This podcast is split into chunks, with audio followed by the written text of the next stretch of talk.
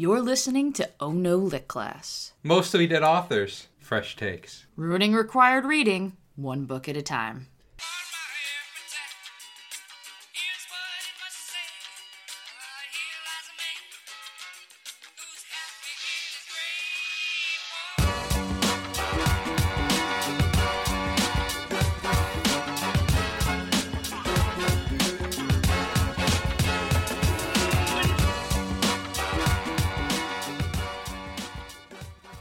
Welcome to Oh No Lit Class, the podcast that says, well, if you like engaging with the literature so much, why don't you marry it?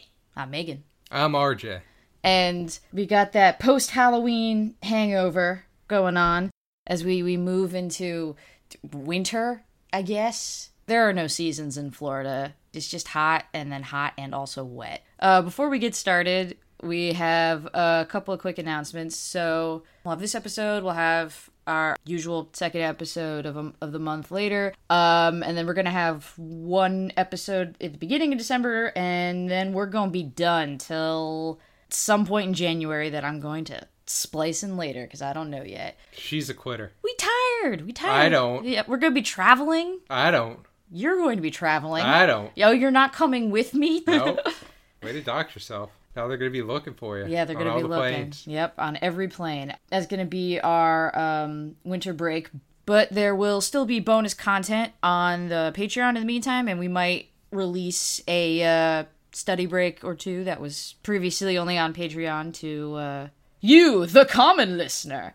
And our December episode will be a not quite 50th episode special and it's going to be a Q&A spectacular. That's a yeah, spectacular. Sure. It's going to be a spooktacular. No, it could be, I guess, depending on what kind of questions people send in. And so you have until December 1st to send us all of whatever weird, ter- terrible, strange, hopefully literature adjacent questions that you want us to answer. Uh, and you could send those to onolitclass at gmail.com. So please send us things. Ask RJ for financial advice. Ask him for life advice. Ask him what to, to name your kid. But in this time of tumult, everyone could use some advice. So ask us and we'll give that to you. The second thing we got to get to before we get started with today's episode, which is on Little Women, as voted by our patrons, we need to address something that happened in the previous episode that was brought to my attention by one of our listeners. Count Jacula? No, okay, we're never going to address Count Jacula ever again. All right. Uh, just assume he's always in the room with us. um, I'm Count Jacula. No, we, we said we're not addressing. We're not. Ugh, gross. No, no. The issue is the fact you can't keep me from it. The issue is the fact that so I didn't read a Rose for Emily. Em- Emily. I didn't. I didn't read a Rose for Emery either. I didn't read a uh, Rose for Emily, which I said in the episode. R- RJ was in the driver's seat for that one. So, you know, I took him at his word, which I should have known better than to do. And when uh, you mention about how to cleanse the, the corpse smell, the townspeople go around planting limes and sprinkling limes, and I was uh, I was a little confused, and I was like, "Limes, the fruit?" And you assured me, "Yes, absolutely." In fact, you even said they're just walking around squirting citrus. Those were your words, and I went, "Well." That seems strange, but William Faulkner's a weird dude, and this is a weird story, so okay. But no. No, they were not doing limes with fruit. They were doing lime, like crumbled limestone, which is often sprinkled to hide the smell of corpses. It's open to interpretation. no, it is not. He uses the word lime, L I M E. Now it means multiple things. Did he ever use it plural?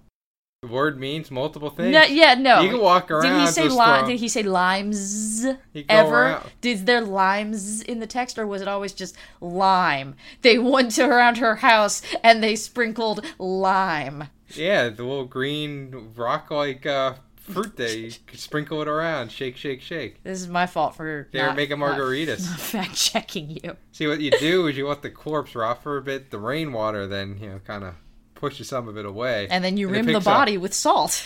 and the lime, and then boom.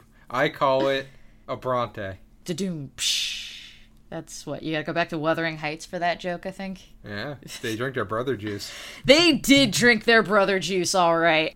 So yeah, they wish they had some limes. Probably. And some lime, because they all kept dying. Put the lime in the coconut, not the limes. Put the lime in the coconut because it's green, it's delicious. Because you're putting one lime in one coconut. They threw a single lime at the side of her house and went problem solved. No, one lime at a time. Just say you were wrong. Open interpretation. You taught this to students. You have students running around now who are going to repeat this information and look real dumb. I mean, do you want to do this here that I purposely taught wrongful information to students for a long time because I think it's really funny That's true. That's a thing you did. that we teach them one wrong, random, completely unnecessary fact in life. You're molding the future. Yeah, Oh God. And and speaking of future, we're gonna talk about the future. no, we're gonna talk about some girls who grow up to become some little women, some tiny female, some very very small ladies, ever ever so tiny. Yep, some Lilliputative ladies. We're doing Little Woman by Louisa May Alcott, who is another author whose grave we've been at, which just makes us sound like a bunch of fucking ghouls just wandering from one author's grave to the next. I chucked a lime. No, you didn't. Yeah, right from Key West. Slice There was actually someone had left a copy of Little Women at the grave. It was very affecting. They wanted an autograph. They were just a little too late. Little Women is a, a landmark novel Like Plymouth Rock.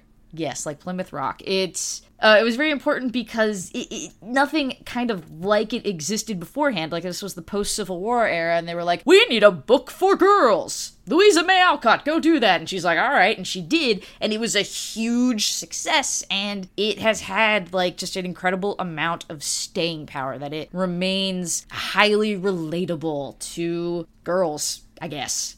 And so it's just sort of one of those enduring kind of works of fiction. It's a bildungsroman, that thing that we taught people like two years ago. Yep, Building Roman. Building those Romans uh, as we watch these girls blossom into adulthood. But before we can get to the Little Women, we have to get to the woman, the, the little woman who wrote them. I actually have no idea how tall Louisa May Alcott might have been. Is there a way we can look that up real quick? May never know. No, I'm gonna Google this real quick. I want to know if she was a little woman. Right in your pocket.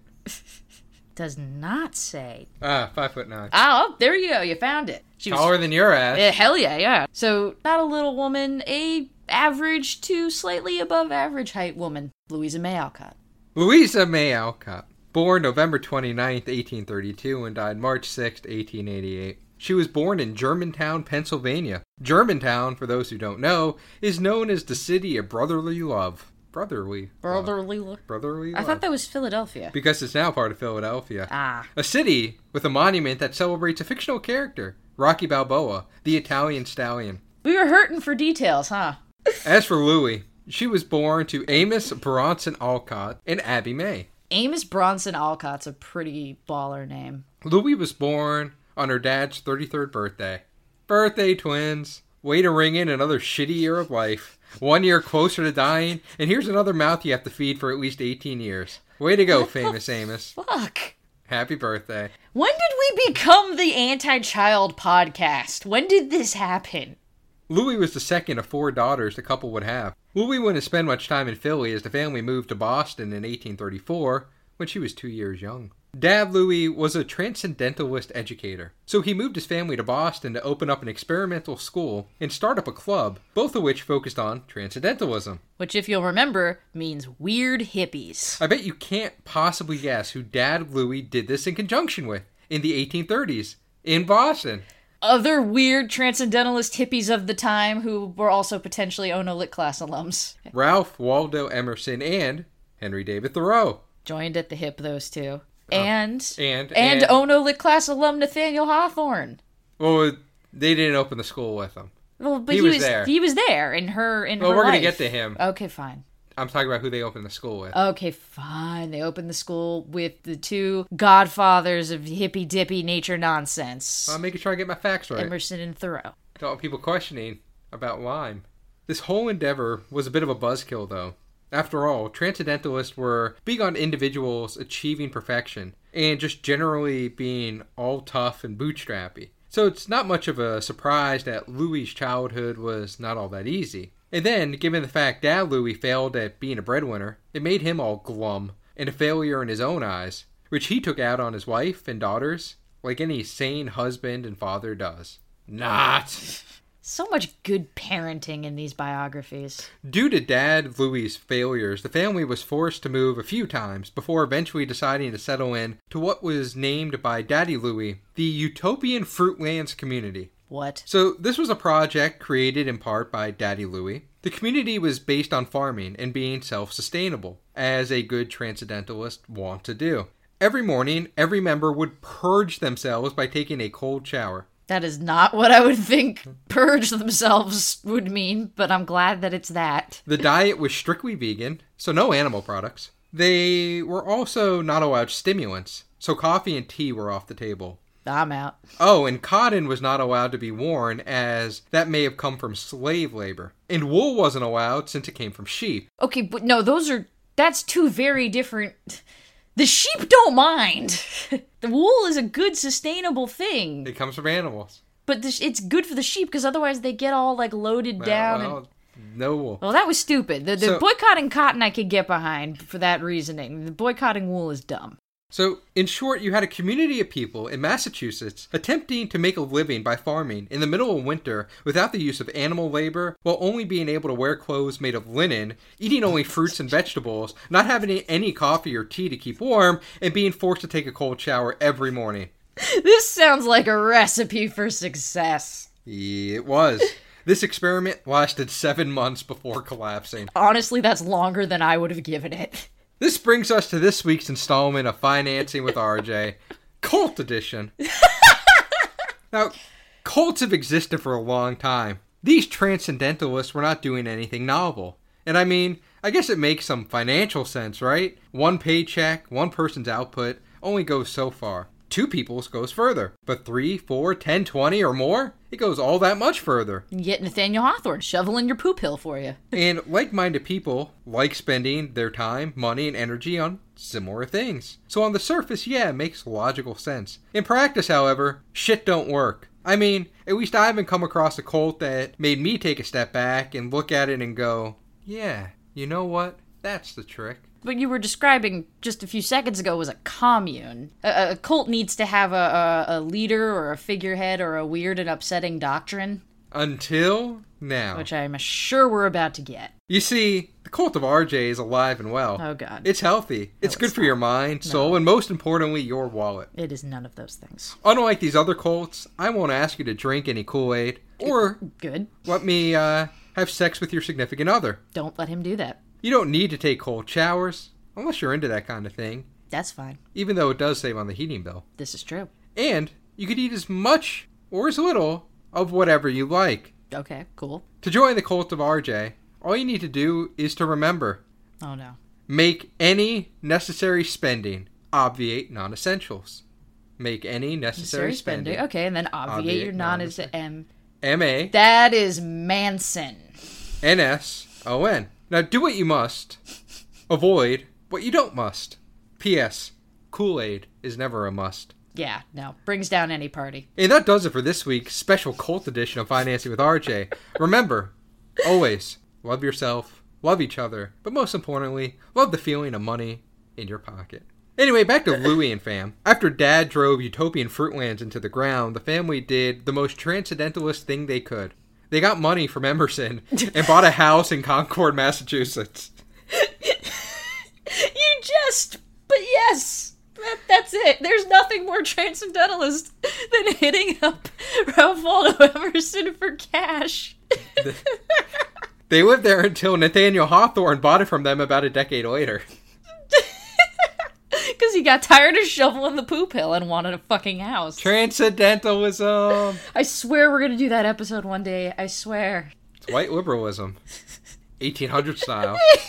Very poisonous. It is. It's not great. There were some good poems though.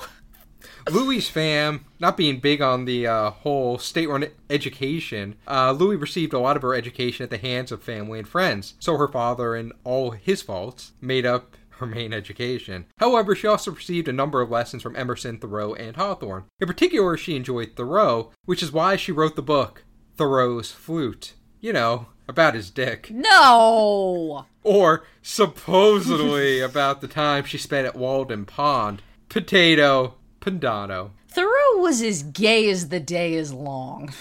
As his flute? Potentially. And, and also, Thoreau was the only one of them who was fun. He was the fun one. I wouldn't want to hang out with any of the other ones. Given that her dad struggled making money, Louis had to earn her keep. You see, he failed at basically everything he did. So Louis worked as a teacher, seamstress, governess, maid, and she still found the time to write, here and there. Damn. Only the youngest of the four sisters was able to enjoy an actual childhood. Looking back at her childhood, Louis wrote, quote, I wish I was rich, I wish I was good, and we were all a happy family. In the 1840s, family became involved in the Underground Railroad. Nice. Hipsters.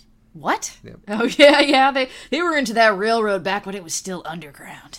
They would house fugitive slaves on their way up to Canada. The family's work as part of the Underground Railroad brought Louis to have several conversations with Frederick Douglass. Louis, specifically in the 1850s, became very interested in the women's suffrage movement and actually was the first woman to register to vote in Concord, Massachusetts. Hell yeah. Work was not any easier to come by as the years wore on. In 1857, when she was 25, Louis wrote a biography of Charlotte Bronte. The next year, the youngest sister of the quadrilogy died, and the eldest sister married some Chad named John Pratt. This is all gonna sound really familiar soon. Louis wrote that the sisterhood was falling apart. She no longer had anyone to share the magic pants with, or so it felt like. At 28 in 1860, Louis's writing became a much more serious endeavor. She began to write for the Atlantic Monthly. After the Civil War broke out, she began to serve as a nurse, but contracted typhoid within a month of her nursing duties beginning. Oof. She recovered, but that was the end of nursing. What she did do, however, is write about the problems she saw within the hospital system. If you've ever read Upton Sinclair's The Jungle, it's like that, but about hospitals. I didn't know that was a thing. That's cool. These kinds of journalistic writings gave way to very sensational, fiery, and passionate novels, which she wrote under the pen name A.M. Barnard. Those stories gave way to children's stories. Once she became successful with those, she never really went back to writing specifically for adults. She was 36 when she wrote the first part of Little Women, the second part following a year later under the name Good Wives when published separately. Although I would like to point out, she did not pick Good Wives. That was her publisher. And I have uh, potential improvements there that I think she ought to have gone with instead if they'd let her pick. Little Women 2, Women Harder. Too Little, Two Women. Or Little Women 2, The Little Women Strike Back. But nah, that in the UK it was released as Good Wives. She wrote the EU over the next few years. The Little Women verse. It took almost a decade before the March family saga was completed. Little Women and the books in the saga were a big hit at the time. Critics said in part that the books were, quote, the very best books to reach the hearts of the young of any age from 6 to 60. Any age. Wait, that's this is very confusing. To reach the young Yeah, that's the quote, of though. any age from six to sixty. Yeah, the very best books to reach the hearts of the young of any age, from 6 to 60. So you're young if you're 6, you're young if you're 60. And you're any age. Well, I think uh, you don't move past 60. This is very confusing. Look, it was 1800s. They were all transcendentalists. As we'll see in the summary, the books were semi autobiographical, Yes. with Louis fashioning the character of Jo after herself. Which is probably why Jo is the best character. The novels also were lauded for capturing a fresh and natural representation of daily life. Louis was a reserved person, and so she shied away from stardom. When fans visited her house, which was a normal thing for fans to do in the 1800s, as I now know from watching the movie Colette, starring Keira Knightley, which you should see. You should. It's a very sexy movie. Louis would make believe she was a servant in the house. Oh my gosh! Yeah, that's a good move. But like not I mean that, that would be a good move if you were like trolling, but like that she was just that shy that she couldn't deal. But yeah, as we've recently learned, like in the 1800s, if you were a fan of the book, you could just show up at the author's house and you would be let in and you could meet the author and get like your book autographed. You'd just be like, Sup dude, dug that book and they'd be like, Dope man, let's let's go out, let's hang out, let's maybe have sex later. Don't work that way no more. No. Probably with good reason. Yeah, you don't want to hunt down S.E. Hinton, give her a piece of your mind. Oh my god, no, no I don't. Louis wrote the final book of the March family saga only a few years before her death. She suffered with numerous health problems later in life, specifically vertigo, and what biographers believe was mercury poisoning. Ooh. You see, back in the day when someone came down with typhoid, which Louis got during her time as a nurse, they treated it with mercury containing compounds. As one does. Oops! Oops, all mercury. But it could have also been lupus, which would explain the rashes she had. So who knows? Maybe it was everything. Louis is buried at Sleepy Hollow Cemetery in Concord, Massachusetts. Not only has she and the cemetery been graced with the presence of one Megan and RJ, but she's buried with some big names. Yes, Emerson and Thoreau are there, They as well as Hawthorne. Yep. Daniel French, the guy who sculpted the Lincoln Memorial, Ephraim Bull, the creator of the Concord grape, and Elizabeth Peabody, the lady who came up with the idea of kindergarten for kids. No word on any Ichabods or headless horsemans. Well, no, that would be wrong. Wrong state. Sleepy Hollow. Yeah, that one- that one's in New York. The end. The one thing you didn't mention was that in 1880, uh, the first Little Women and Good Wives were packaged together and combined and published under the singular title of Little Women, and that's how it is today.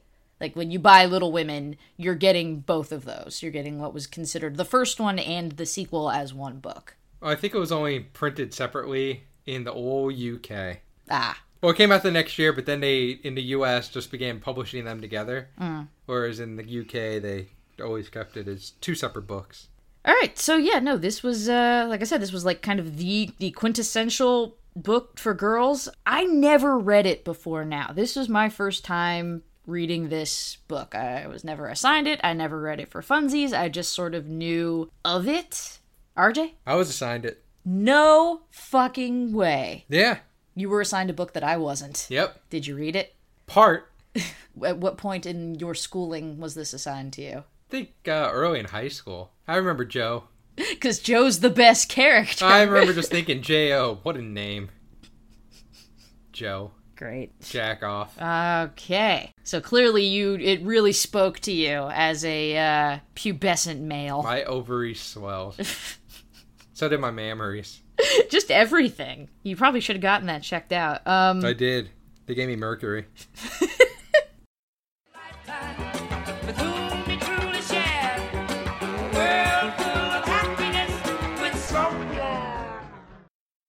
Hey guys, Megan here.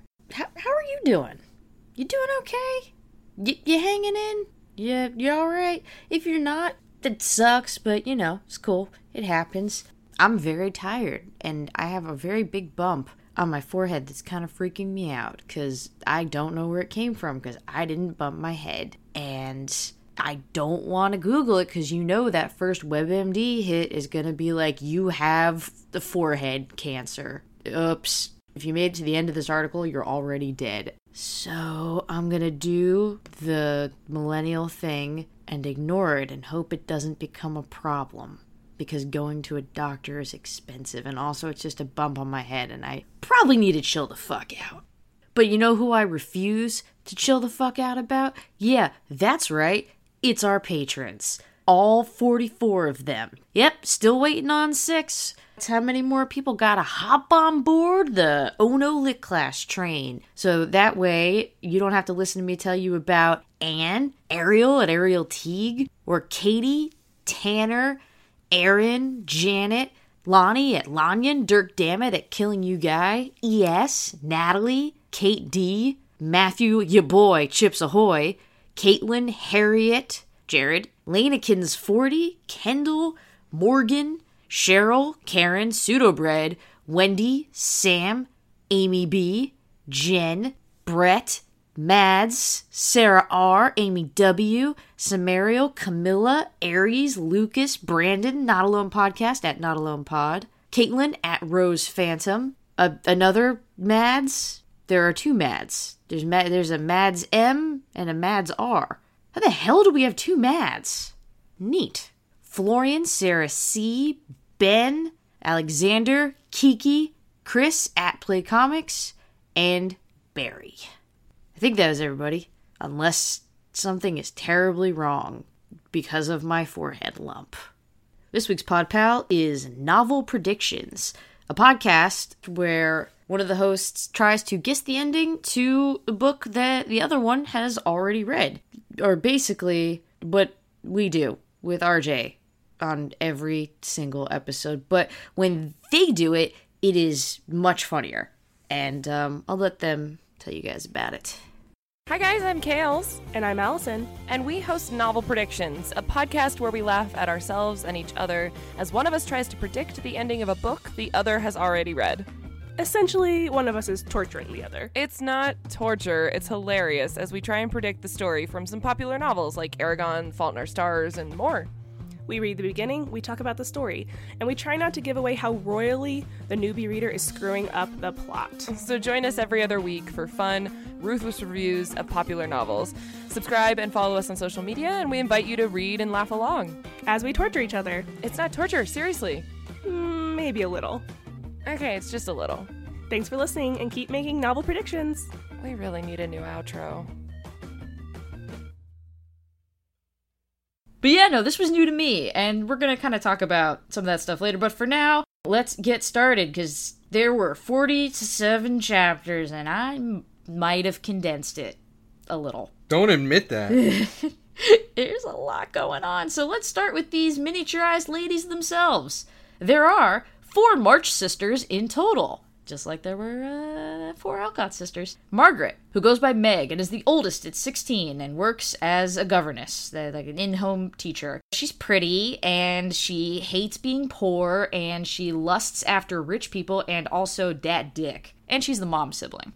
Josephine, who goes by Jo and is 15 and is a rough and stubborn tomboy who gets called by their father as his son Jo. She's a writer with a fiery temper who always says what's on her mind. And then there's Elizabeth, who goes by Beth, who is 13 and is quiet and shy and likes music and cries a lot.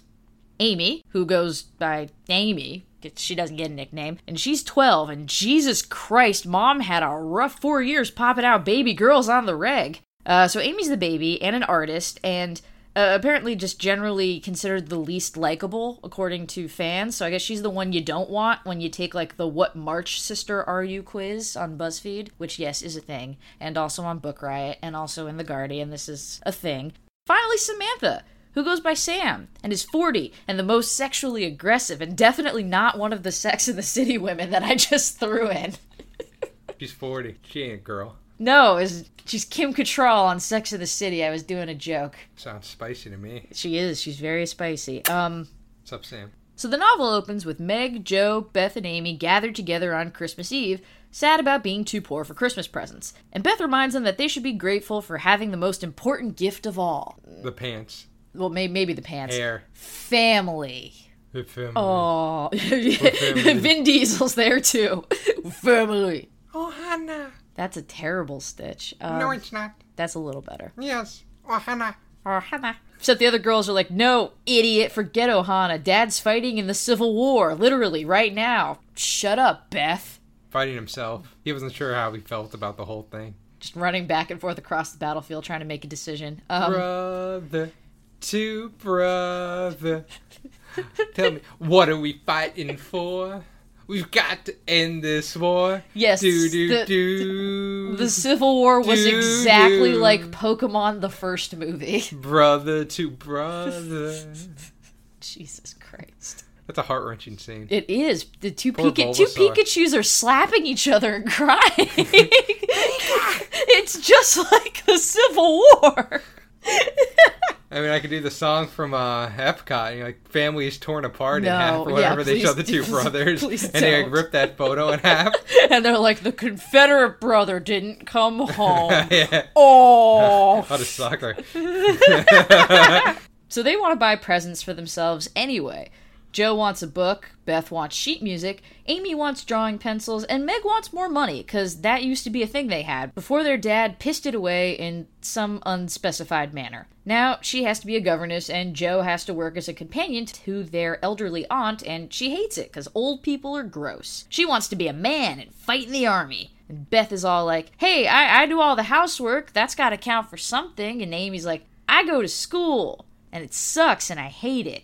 And then they all start arguing with each other, as I assume teen sisters would. I, I don't know. We neither of us have sisters. I, I don't. I don't know how sisters do. Anyway, their bickering is broken up by remembering their mom, who they affectionately refer to as Marmee. No cummy. No, no, it's no Cummy, but Marmee. Marmee is apparently a pretty great mom. In fact, both March parents are pretty great in like this vague, amorphous sort of like wish fulfillment kind of way.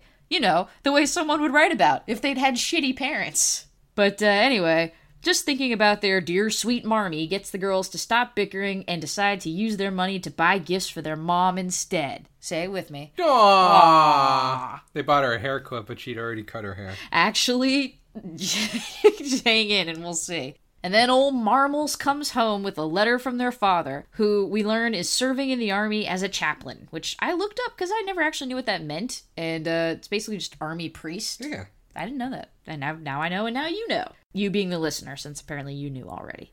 Uh, anyway, he wrote them all a letter in which he sends them his love, tells them to work hard to conquer their faults and be good little women. Aww. And they all get emotional, and Meg's like, I'm gonna work harder. And Amy's like, I'm gonna be less selfish. And Jo's like, I'm gonna remember my place as a woman. And Beth's like, I'm gonna cry. And then she does. They wake up on Christmas morning to find that they did get presents after all. Coal. No, but comparable Bibles. They got salvation. That's the most important gift of all, man. Not only did they each get a Bible, their mother tells them that it's a guidebook for a great adventure being better people, which starts with giving their Christmas breakfast away to a poor family called the Hummels. So, yeah, they got chores for Christmas. Like, they helped a less fortunate family, and you know, that's good, obviously. But, like, imagine you're a kid and you wake up on Christmas morning and you're like, I got a present after all. Thank you, Santa. And it's just a book telling you to be less of a dick, and then your mom makes you give your breakfast away. Oh, and the girls did chip in and get a basket of gifts for their mom, like they said they would, including some fancy perfume. And like, she's very touched and probably also feeling sort of guilty about the whole Merry Christmas! Santa brought you a stocking full of religious charity work. Even the Chronicles of Narnia kids got off better. Like, at least Santa gave them cool swords and shit to fight the devil or whatever. It's been a really long time since I read The Lion, the Witch, and the Wardrobe. I'm pretty sure that's what goes down. I never read it. Santa gives them swords, I think to fight the devil. So the little women, they, they put on a Christmas play for their friends that Jo wrote, but it's not as much about Christmas as it is about evil witches and curses and shit, because Jo knows how to give the people what they want. Afterwards, they're called in for dinner and find a huge fancy feast waiting for them, which Marmalade says is from their rich neighbor, Mr. Lawrence, who saw them give their food away and wanted to reward their act of selflessness. Come on. Oh. Ba-ba-ba-bum. No, nope, nope, wrong one. Ba-ba-ba-ba-ba. No, I do I gotta cycle through all these? Pika-pee. That's definitely not it. I don't know what that is, and Oh, I'm yeah, not gonna add. I don't. Oh, you know. Okay, I'm gonna keep moving. And everyone's happy until Beth brings down the mood by wishing their dad was there and not in war. Fucking Beth, man. Then Meg and Jo are invited to a New Year's party, and Meg is excited but also worried because Jo is, as we've established, kind of a hot mess when it comes to not just conforming to proper gender norms, but also polite society in general. And so the girls have to come up with a system of various facial gestures for Meg to indicate whether or not Jo is embarrassing herself. So anyway, at the party, Meg has fun and dances, and Jo is awkward and hates everything and wants to go talk about boy things in a different room, but Meg won't let her. And so, like many fine and enterprising, socially anxious partygoers, she hides behind a curtain, cause fuck this. Except. Acceptamente? Except there's already a boy hiding there. It's Theodore Lawrence, the grandson of their rich old neighbor, and he also doesn't do parties.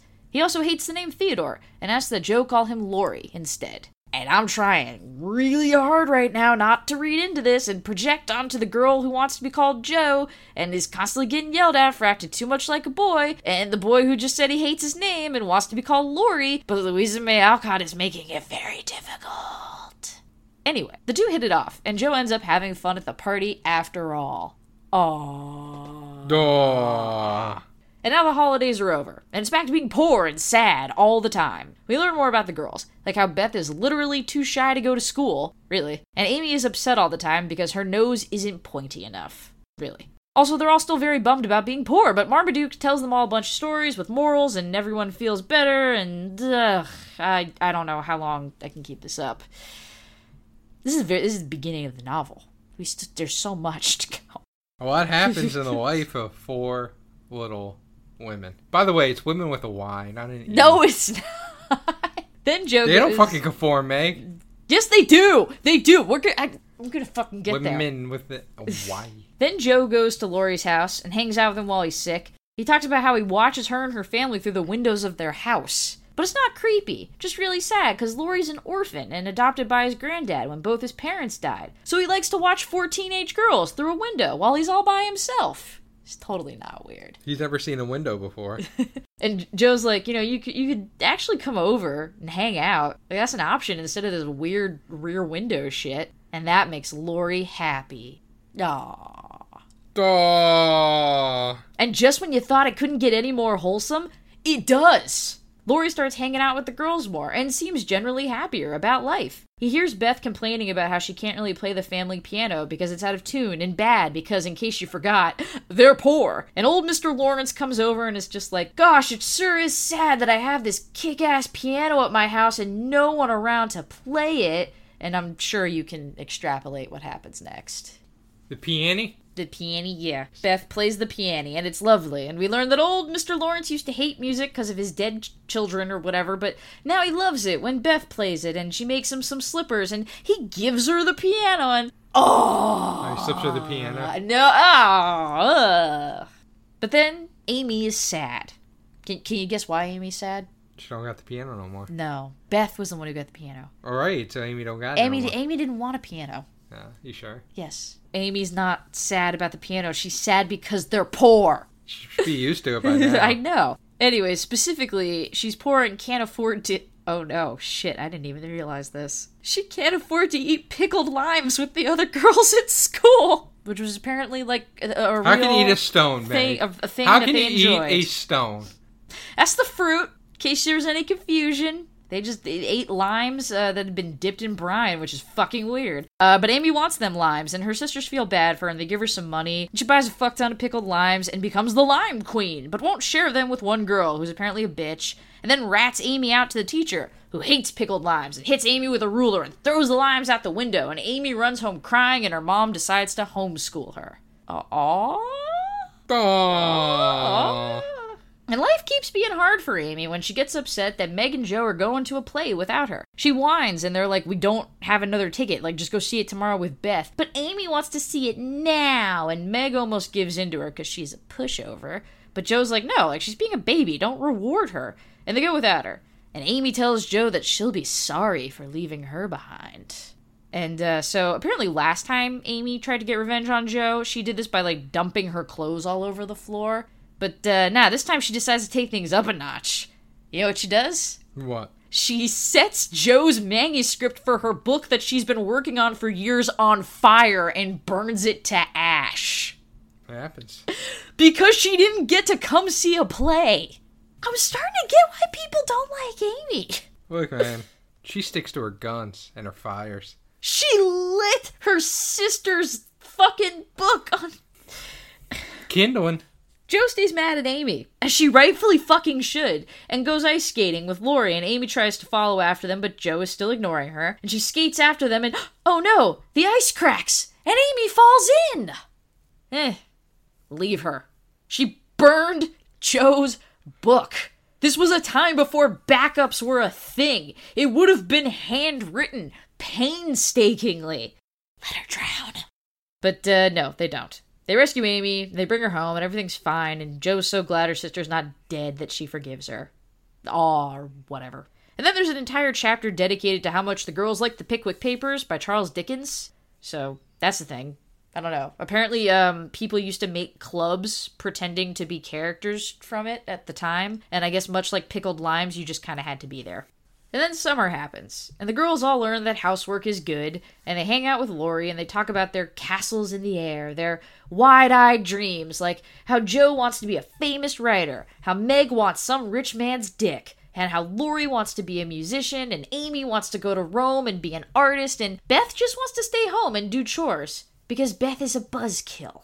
Blah blah blah. Autumn comes. Jo writes some stories. Meg is still sad about being poor because that's literally always what she's sad about. Then they get a telegram that their dad is sick. And here's what you were talking about before. Jo cuts all her hair off and sells it so that they can give Marmor money and she could go see their dad. And then everyone cries. So there was actually, she did cut all of her hair off. Oh, it'll grow back. What's Yeah. the big deal? Yeah, well, everyone cries because of this this act of, of selflessness and also that they, they think their dad might die. The girls try to be good while their mom is gone, but eventually get all lazy and shit, except for Beth, who literally does all their chores and also keeps helping out with that one poor family from before, the Hummels. And she asks her sisters for help, and they're like, "Eh, no.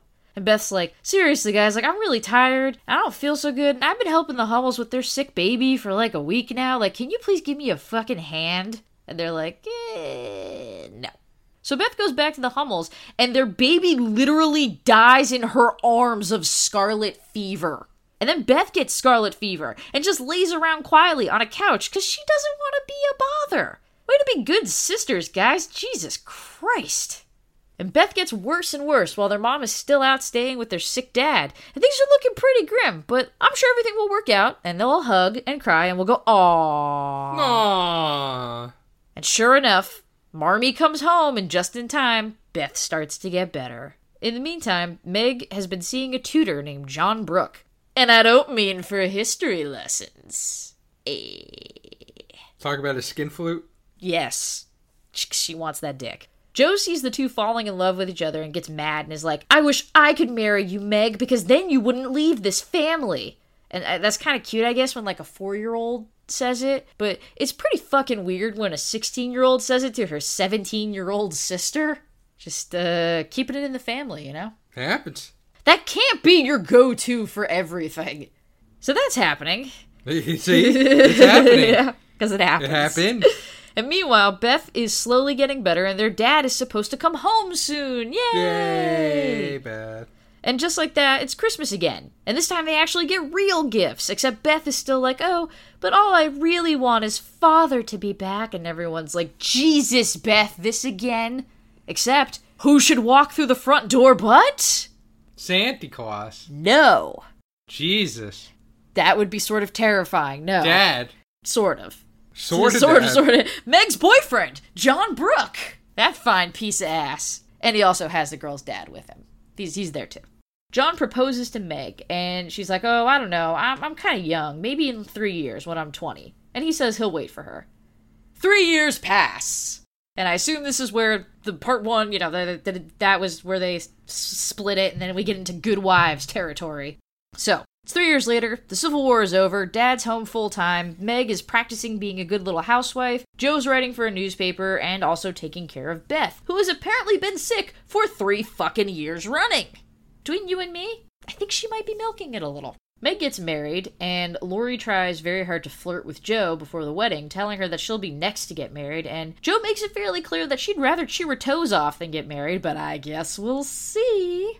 Jo writes a novel and gets paid for writing sensational and salacious stories, and is psyched that she can help provide for her family this way. But her dad disapproves, because he's a fucking prissy ass killjoy who's probably feeling insecure because he lost all the family's money doing something or other. Maybe we'll find out someday. Except, no, we won't. Kind of sounds like another father who was bitter about not being able to provide for his family.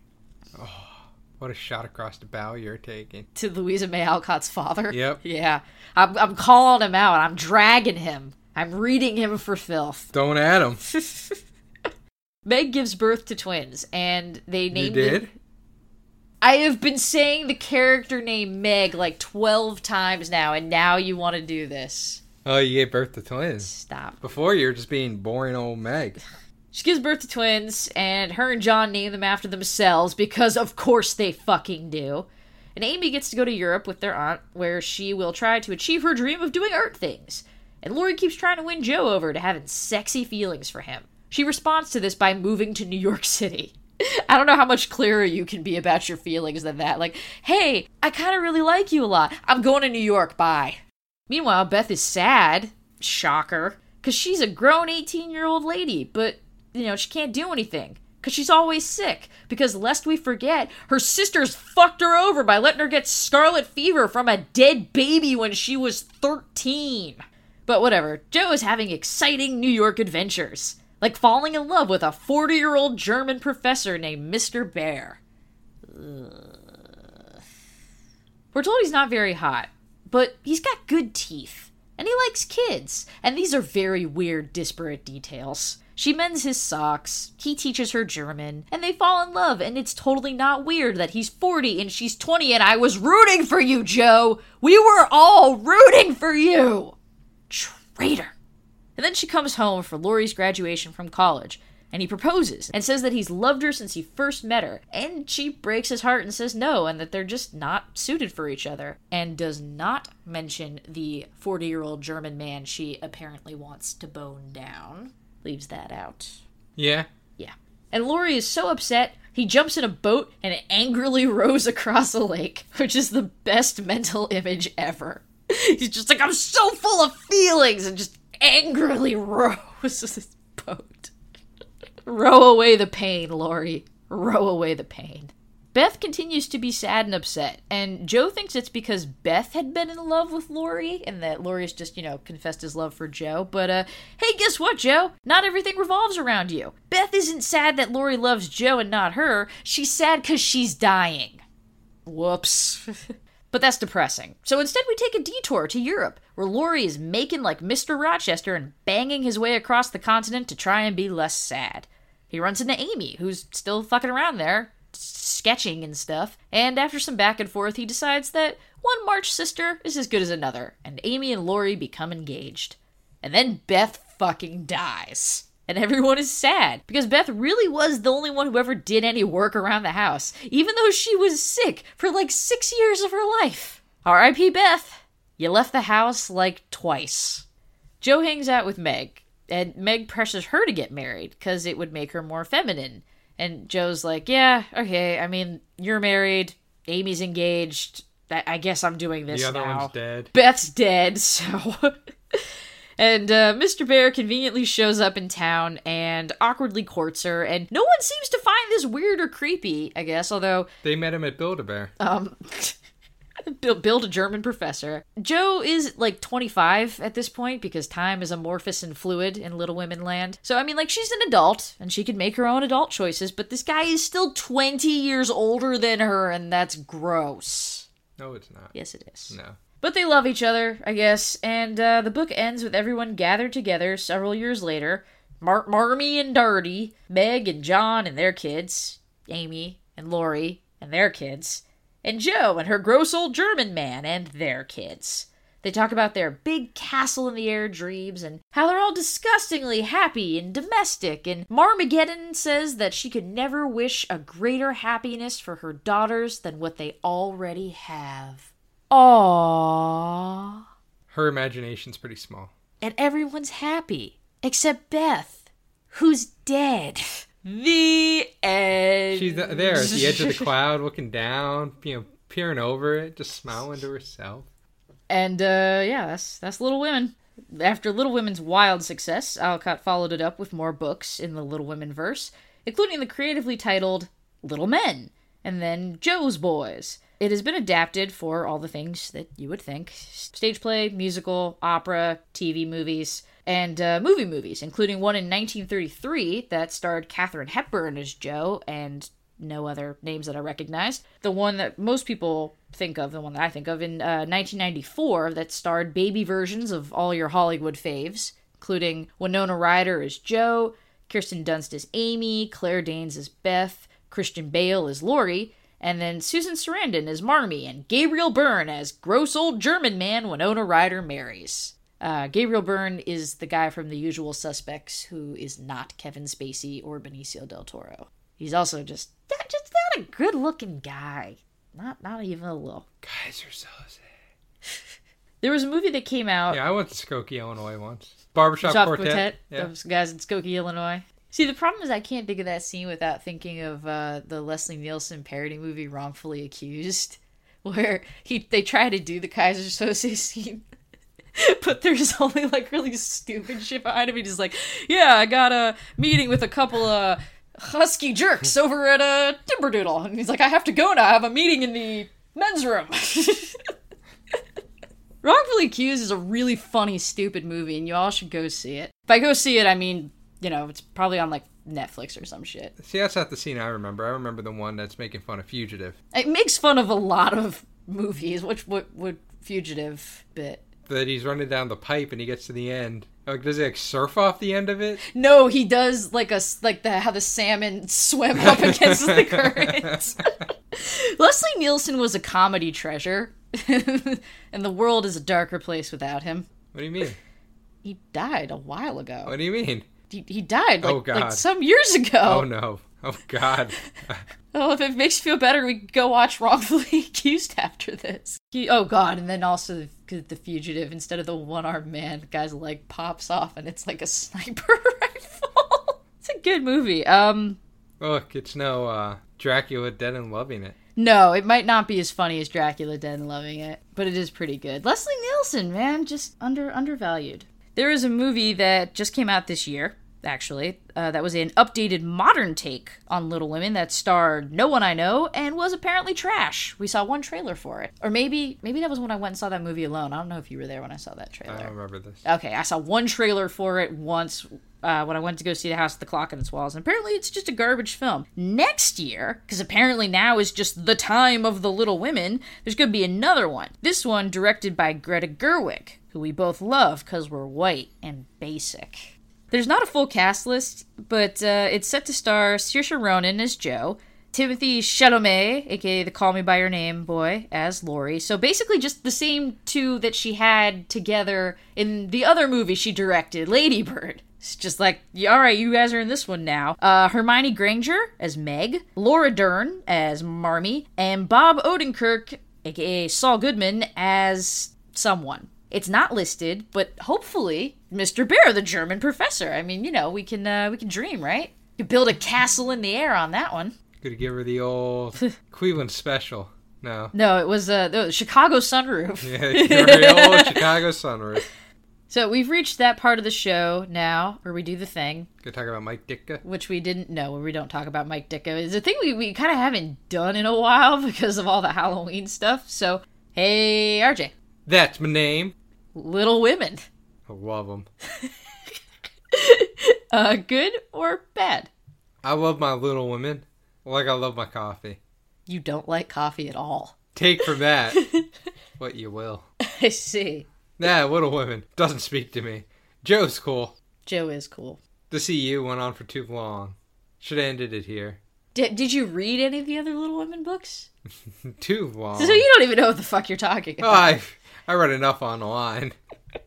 These people's lives weren't that interesting beyond the first book. Well, I mean, that was the whole point is that they, they, it was realism. They didn't have super interesting lives because no one's life, no normal person's life is really interesting except to like themselves, which is why I guess people read it and were like, this is so hashtag relatable. I know that feel.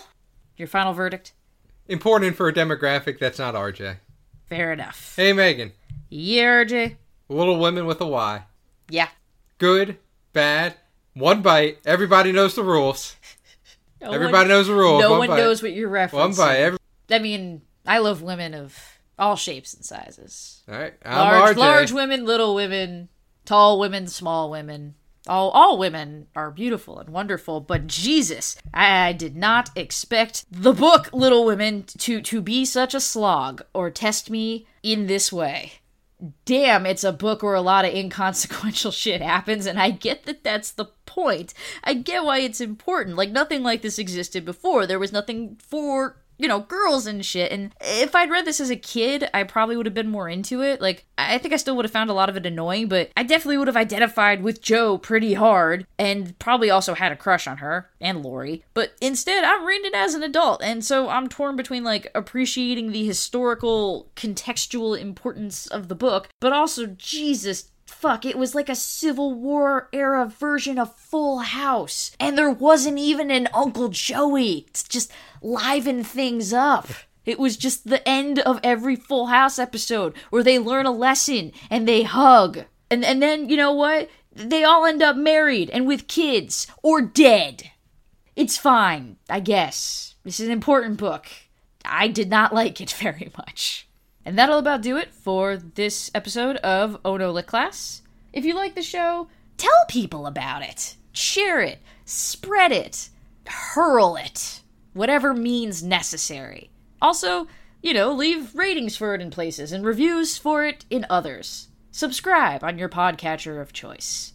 Which I would hope you've done already, but you know, whatever. You can follow us on Twitter at Ona Lit Class Pod or like us on Facebook. You can join our Facebook group and just fucking meme it out hardcore. You can also check us out at onolitclass.tumblr.com where a fan posted a really cool supercut of some of our, our better openings. A supercut of us. Yes. And I can't nail Lord. No. She's too good for me. It's true. You can pledge to us at patreon.com slash onolitclass, and you can vote on future episodes, and you can get all kinds of cool swag and prizes, and also access to bonus content. You know, if you like us, but you're, you're not big on commitment, you're like one of those millennials who's scared to put a label on things, uh, you can just, you know, throw us a buck by hitting the donate button at the top of our website at onolitclass.com. Hit that dono button. Hit that dono button, yo! Thumb up. Likes. Likes. Donos. smash that motherfucking like button. And so, uh, yeah, the next episode will be on November 29th. And uh, in the meantime, send us your questions to onolitclass at gmail.com. And until then, I'm Megan. I'm RJ. Have a happy Thanksgiving. I won't now. Maybe I was gonna before, but now I'm not. I'm Megan. He's RJ. There's a turkey having a fucking epileptic stroke in the room. We love you. Bye.